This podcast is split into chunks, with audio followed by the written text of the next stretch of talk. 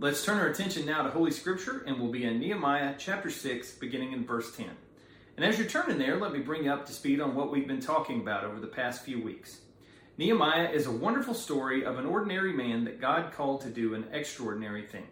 He and his group of workers, in only 52 days, rebuilt the wall around ancient Jerusalem, and that was both practically and spiritually significant.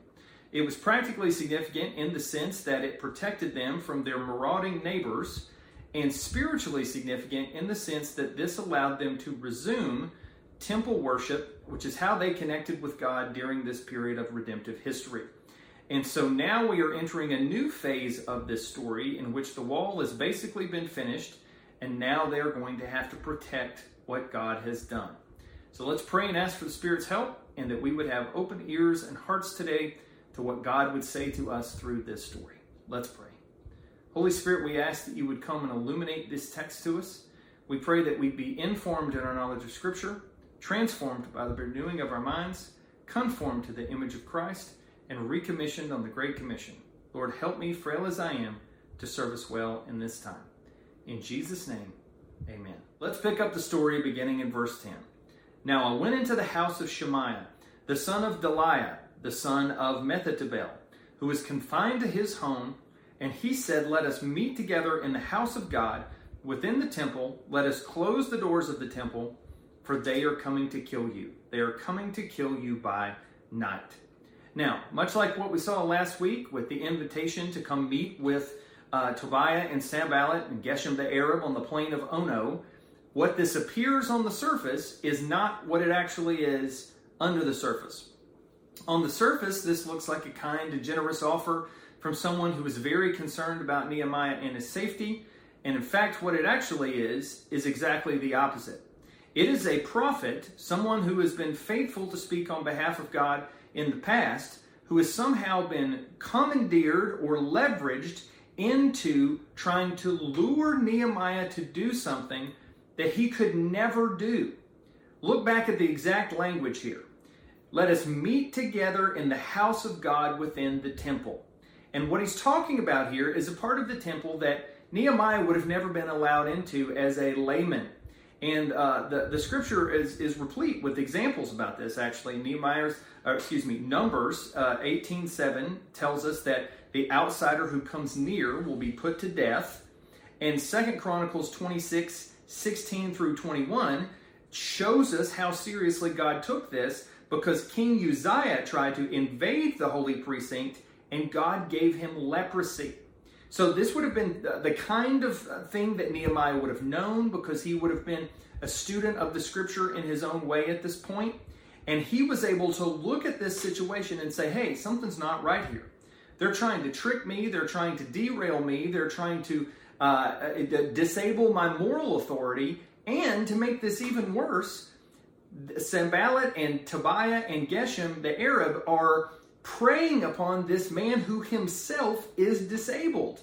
They're using whatever credibility he would have had to try to entice and lure Nehemiah. But Nehemiah is smart and wise and he sees through it. Look at his response. but I said, Should such a man as I run away? And what man such as I should go into the temple and live? I will not go in. And I understood that God had not sent him, but he had pronounced the prophecy against me because Tobiah and Sanballat had hired him. For this purpose he was hired, that I should be afraid and act in this way in sin, and so they would give me a bad name in order to taunt me. So when you take this together, we get our first principle today. And that is that Nehemiah shows us exemplary discernment and an unwavering commitment to God and His Word. He shows us exemplary discernment and an unwavering commitment to God and His Word. Now, we have seen this time and time again throughout the book. We saw it last week as well. But the type of spiritual acuity that Nehemiah has to be able to look through various situations and see what's actually going on it really is the kind of characteristic that all of us want to and need to emulate. And I believe this has never been more important in our generation than in the historical moment that we're in. because we are in a credibility crisis for so many things that we used to not question. Things that we would have just taken at face value before. Now we wonder can, can we trust this or, or this or, or that or whatever? And we need the type of discernment that Nehemiah had that only comes from God and comes from God's Word. And so when we think about the importance of God, God's Word and how it should be our compass, how it should be our anchor, how it should be our guide, let's think about the nature of God's Word itself. Just a couple of reminders here. One from Isaiah chapter 40, verse 8. The grass withers and the flower fades, but the word of our God will stand forever. Can that be said of your favorite news outlet? Can that be said of any of the governments of the world today? Can that be said even of our trusted confidants that, that we look to for wisdom? It can't. That statement can only be made about God and His Word. Everything else is fleeting and fading, but at the end of the day, we have the authority of God and the authority that he gives to his word. Let me give you another reminder here. Hebrews 4:12. For the word of God is living and active, sharper than any two-edged sword, piercing to the division of soul and of spirit and of joints and of marrow, and discerning the thoughts and the intentions of the heart. Friends, what wonderful, powerful, engaging reminders that the Bible gives us about itself to show us just how significant it is. And again, can that be said of our favorite news outlet or our trusted confidant or even the governments of the world? It cannot. So, though we do need to look to other sources for information and direction, in ultimacy, our ultimate discernment has got to come from God and His Word. He has to be our anchor, He has to be our hope, He has to be our guide because He is the only one that will never let us down. So it should be no surprise that here at Refuge Franklin, we are in the Bible business. Everything we do somehow relates to, revolves around, or goes back to the Bible. That's why we do the type of preaching that we do here on Sundays, whether it's myself or uh, one of our other wonderful communicators. That's why we talk about the sermons in community group. That's why we are so big on uh, moving the church in this direction of getting really focused about discipleship. Because in this culture of credibility crisis, we need to go to the place that we know has the ultimate credibility God and His Word and we need to be taught how to read it and rightly divide it. We need to be taught how to invest it in our peers, in our children, and we need to imbibe as much of it for ourselves as we can. So let me ask you a question here. If we see the type of discernment that we want to have, to be able to look through even situations that look like good situations and say, you know what? I just don't know. We need to know more about this. Are we tuning our hearts, tuning our ears, trimming our eyes to be able to see? Listen, I need to know what God says about these things, what God thinks about these things, what God would have me do in these situations. And friends, that all goes back to the Bible. Are we seeking to know it, to learn it, to hide it in our hearts so that we might not sin against God? And are we seeking to grow in our knowledge of Scripture and invest it in others. If we want to have the type of discernment that Nehemiah had, we have to be the kind of person that Nehemiah was. Someone that is devoted to Holy Scripture and to the God behind it and willing to do what the Bible says, even in this case for him, if it puts us in danger. So let's take a lesson from his wonderful example Let's be thankful for the way that He lives this out in front of us, and let's learn what we can from it. Now, let's look at verse 14, because Nehemiah shows us something else we need to follow in his footsteps with as well. He says, Remember Tobiah and Sanballat, O my God, according to these things that they did, and also the prophetess Noadiah and the rest of the prophets who wanted to make me afraid. Now, we are well versed in the evil of Tobiah and Sanballat and the continual trouble that they have posed for Nehemiah. But here he throws a couple of new characters and names into this uh, evil stew, if you will. One prophetess in particular named Noadiah. Uh, we don't know a great deal about her, other than he felt compelled to na- name her by name. But then also the rest of the prophets that he mentions here, sort of in mass. And this would have been a statement that communicates the value that uh, Jews like Nehemiah would have placed on their prophets. And he's saying, listen, not only have Sanballat and Tobiah and Geshem corrupted this one man Shemaiah, but now there's this prophetess, and now there's this whole other group. And it seems that they have all been turned to be used as this almost Shakespearean chorus uh, to try to cause him to doubt and fear and ultimately walk away from what God has called him to do. But again, I think the real value here for us in this is looking and seeing how Nehemiah responds to such a coordinated attack.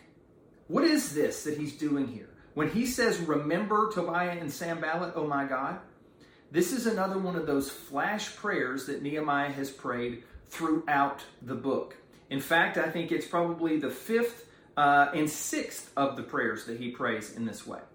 And taken together, that leads us to our second principle, and that is that Nehemiah models for us the value of consistent and persistent prayer throughout the entire ordeal.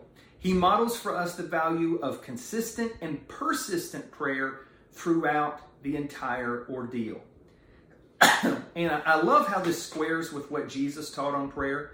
He gave numerous parables to his disciples and subsequently to us to show us to pray and to pray and to keep on praying, to, to pray and to not give up. And part of the reason why I think he gives such teaching like that is because it's so easy to do exactly the opposite, especially in our day. When we think about our historical moment, what are we used to? We're used to walking across the kitchen, getting something from the freezer. Uh, if it's some kind of little freezer meal or breakfast burrito, we pop it open, we put it in the microwave, we push in some buttons, and voila, two minutes later or less, we have exactly what we were after. We like and almost thrive upon instant gratification. Take that a step further. You pop open your phone, you're looking through Instagram. Boom, right there you have something that can encourage you or discourage you, but immediately it is at your fingertips. And that bleeds into our relationships with people. We want what we want when we want it, in whatever line that we're standing in or whatever situation that we're in. And it certainly bleeds over into our relationship with God. That we ask for something and we expect immediately that God would do what we think is best. Sometimes He answers immediately, and sometimes it takes a long time. And so Jesus taught time and time and time again to pray and to pray and to keep on praying. And in this situation with Nehemiah, that was so necessary because the hits just keep on coming. This is like an oldies radio station. And there was bad news after bad news, and now he's got false prophets. Now he's got this other prophetess. He's got this group of prophets. And so Nehemiah consistently and persistently calls out to the Lord for his help and also that he would bring justice in the midst of all this injustice. The fact that he prays and prays and keeps on praying in the midst of what God has called him to do, friends, we need to lay hold of that example. We need to be inspired. We need to be challenged. We need to be possibly even convicted by that example. And we need to look through the window of Nehemiah's life and say, by the grace of God and through the grace of God, I want to be like that. I want to be the kind of person that when something happens in my life, prayer is not simply a break glass in case of emergency option for me, but it is a continual pursuit for me. You know, I, I taught this years ago, uh, this, this image that I, I want to put before you again that when we're really getting prayer right, it's like when we wake up in the morning, we grab our phone and we call God's number and we press send and we never hang up throughout the rest of the day. And we just talk about whatever comes up in the day the good news, the bad news, all the news in between. The Lord help me. The Lord I praise you. The Lord please help me be able to speak the gospel to this coworker or this child or this neighbor and everything in between. It's like a phone call that we press send in the morning and we don't stop until we go to bed. And then when we get back up, we repeat again. Now, of course, there are those certain times when we do call aside, just like Jesus did, and, and we spend that focus time, what you might want to call a quiet time, to draw strength from God and pray through a prayer list, to pray through, for example, the book that we're using as a church, those focus times of prayer. But these little flash prayers that Nehemiah prays time after time after time, what a wonderful example to us, not just of consistency and persistence, but also intimacy in his relationship with God. God was not someone that was a stranger to him. He is someone that he would have been in regular and close contact with. And I think the question we need to ask ourselves here would be something like this Would that describe our prayer lives? That the God to whom we speak is a trusted friend the friend that sticks closer than a brother, the phone call that is turned on and not turned off, but that we are in constant communication that lines up with what the Apostle Paul says in the New Testament when he says to pray without ceasing. Oh, friends, may we look through the window of Nehemiah's life and be inspired and challenged by the type of prayer that he prays, the fact that he keeps praying it, and the fact that he keeps on praying it. And friends, I hope you hear the gospel in this as well. Because think about the fact that we have a Father that beckons us to come. And not just sometimes, but all the time. Think about the heart behind someone who's willing to listen to us in the morning, in the evening, in the noonday, when we feel like we have it together, when we're completely falling apart. The Father's heart that draws us in and says, Come to me with whatever you got. Let's talk about it. Ask me for it. Let me help.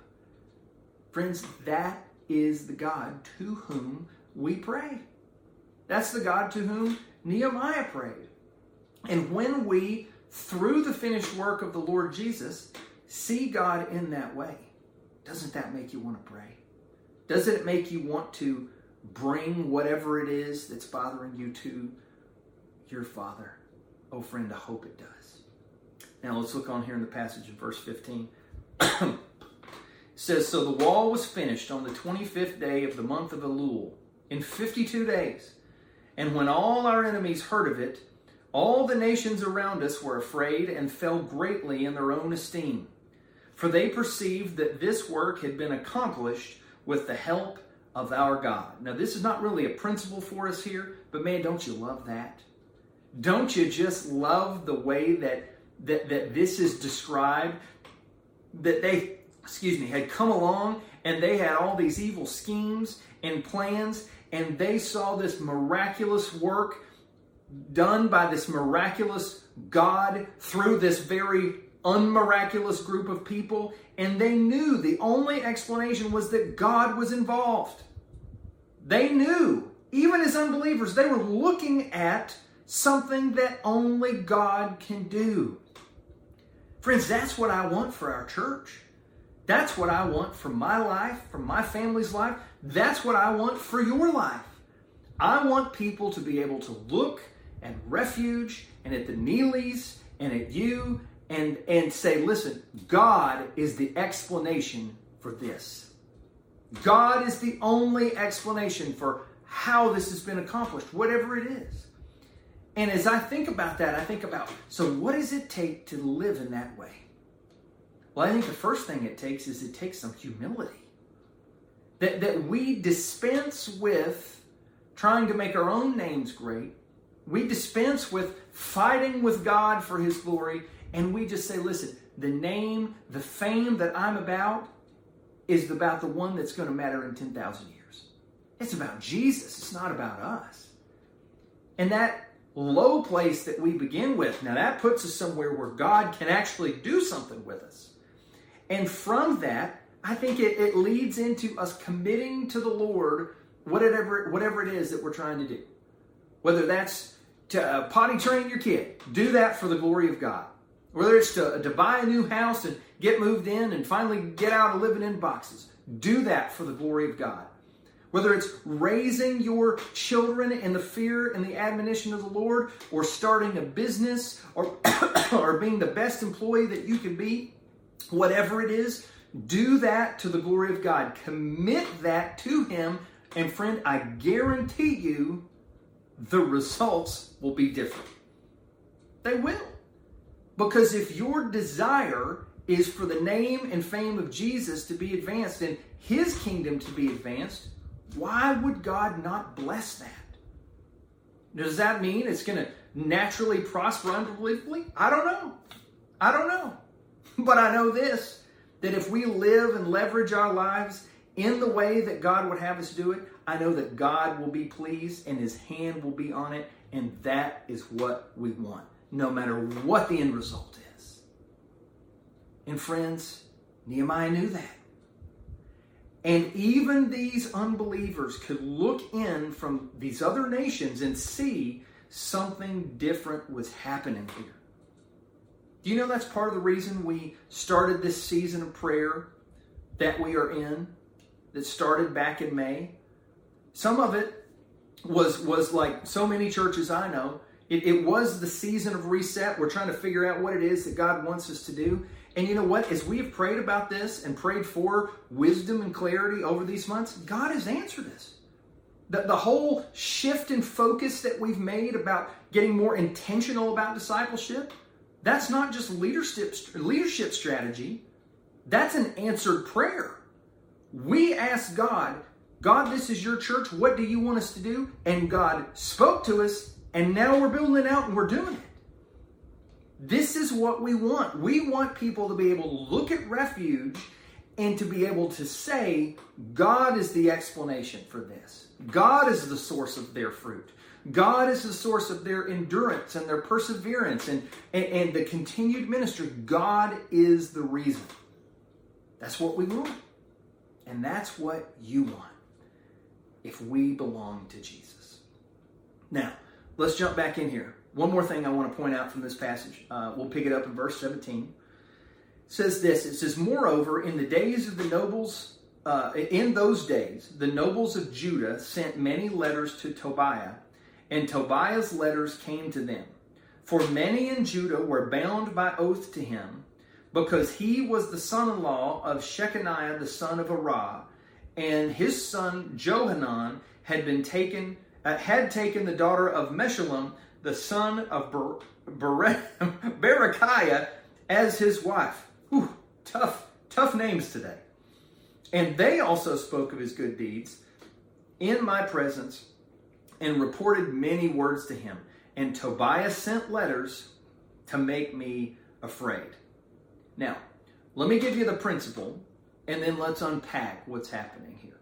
The third and final principle is this that Nehemiah shows us that we should never be surprised by the continuing opposition to God's work. We should never be surprised of the continuing opposition to God's work. Let's think back about what we just learned in this passage. They just finished this wall. They finished it. And in some ways, perhaps you would think, you know what? They're done. Maybe these guys know that they're beat. They're just going to drop it. They don't drop it. In fact, they step it up in some ways. And, and what is happening here, uh, uh, look back in your text there. Who is the source of the problem?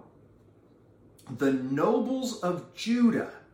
They are now involved and are sending letters. And basically, they're telling on Nehemiah and they're also working with Tobiah because of how he has turned their hearts as well.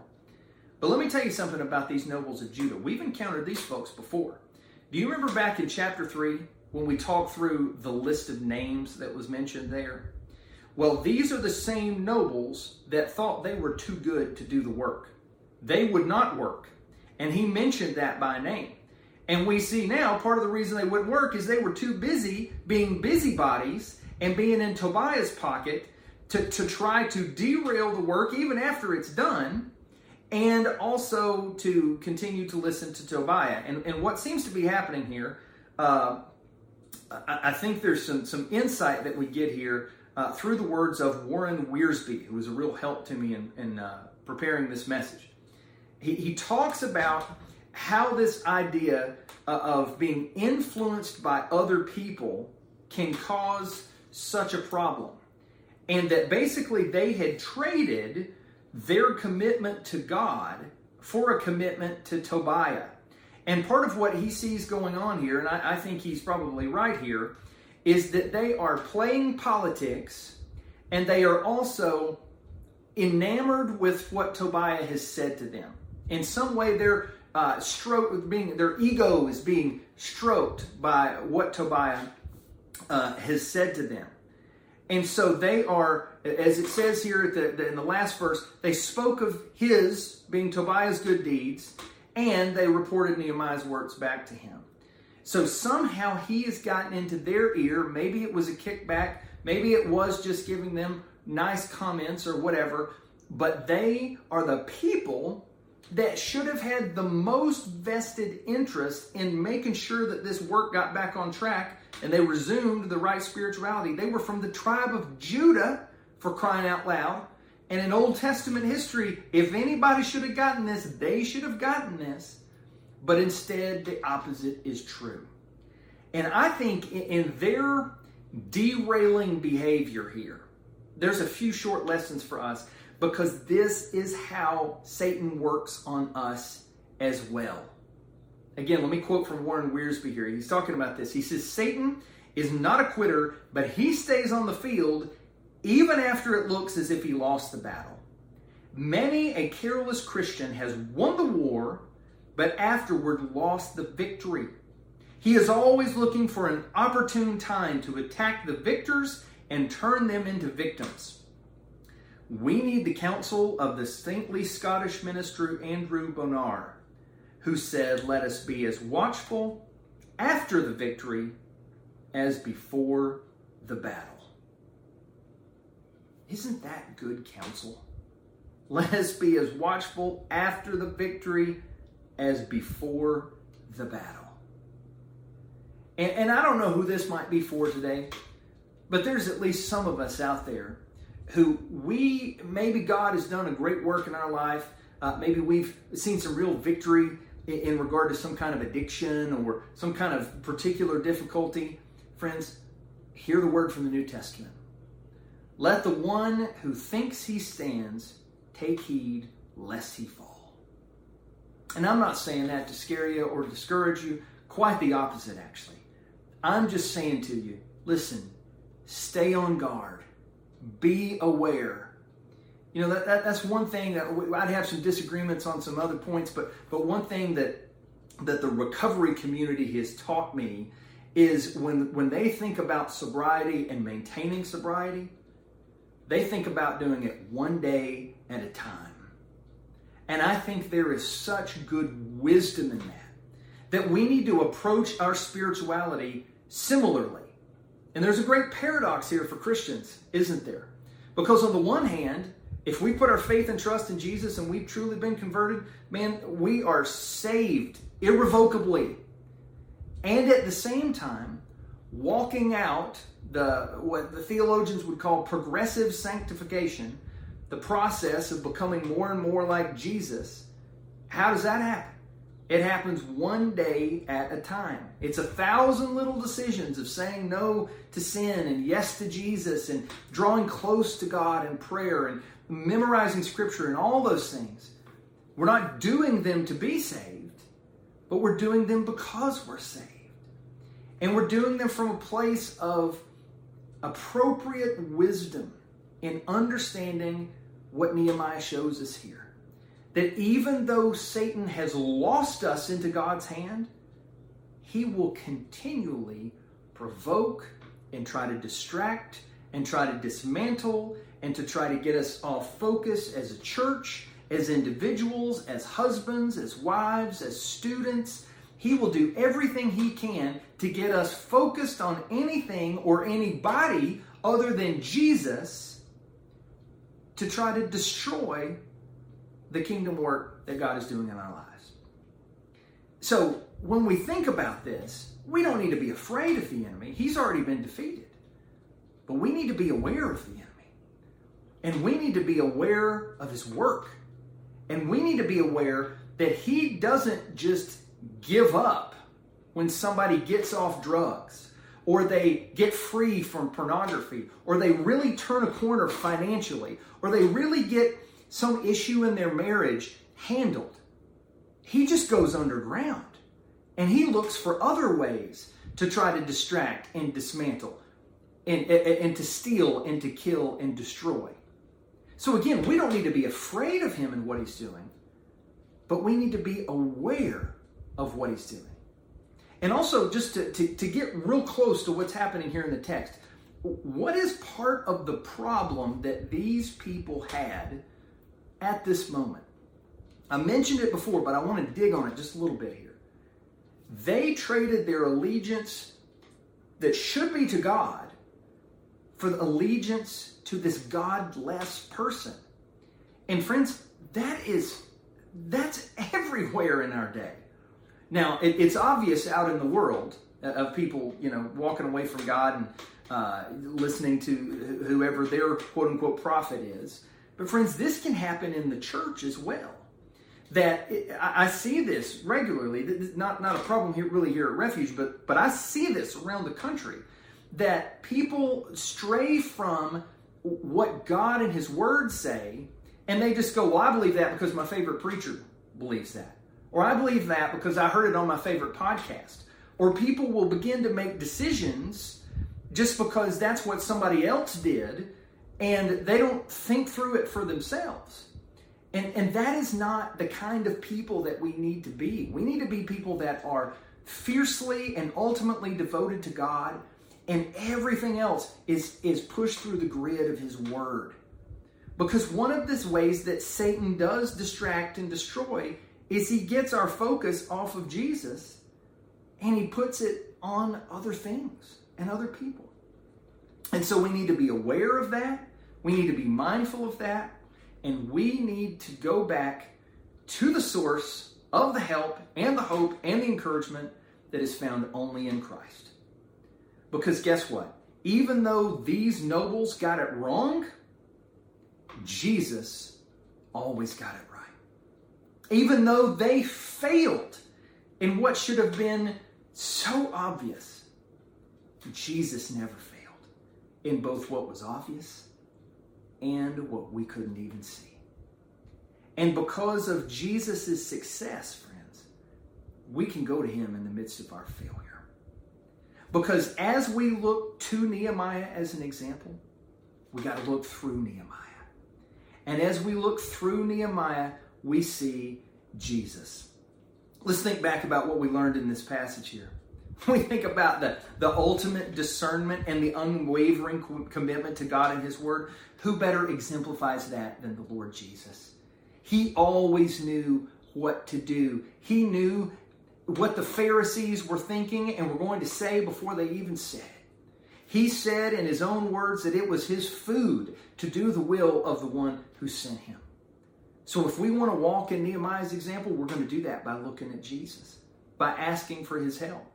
Think about the second point the consistent and persistent prayer. How many times in Jesus' own ministry do we see him laying his hand on, on someone that was sick or dead or afflicted with a demon and praying and asking for God to reveal his power? How many times did Jesus teach on prayer? I mentioned some of it today but he knew the value and the need that we would have for ongoing strength from God. And then also, no one would have been less surprised at the continued opposition of the work of God than the Son of God himself. And so, in the midst of our difficulty, our struggle, our failure, we go to this Jesus. We ask for his help. We go knowing that He is going to give us the grace that we need, and we get to see what only God can do. So let me close this message by asking us just a couple of questions. Number one, do you know this Jesus? Has there come a time in your life where you said, Look, I cannot save myself, and that you have admitted that you're a sinner? Has there been a time in your life when you lay hold by faith of the perfect life, the substitute's death, and the glorious resurrection of the Lord Jesus? Have you committed your life to follow him? Friends, if there's not been that moment, then let today be the day of salvation. I pray that you put your faith and trust in Christ today and reach out to us, and we want to help you in your new journey with Jesus. For those who've already made that turn, for the things that we've talked about and touched on today, and maybe even the things that we haven't, where is God revealing to you right now the greatness and the sufficiency of Jesus, and also your deep and abiding need for Him? Wherever that intersection may be, let's go to Him now and pray and ask for what only He can do. Let's pray. Lord, we thank you for this passage. Thank you for what it teaches us, for what it touches on, and how it points us to Christ. We pray that you'd help us today and in the days ahead. In Jesus' name.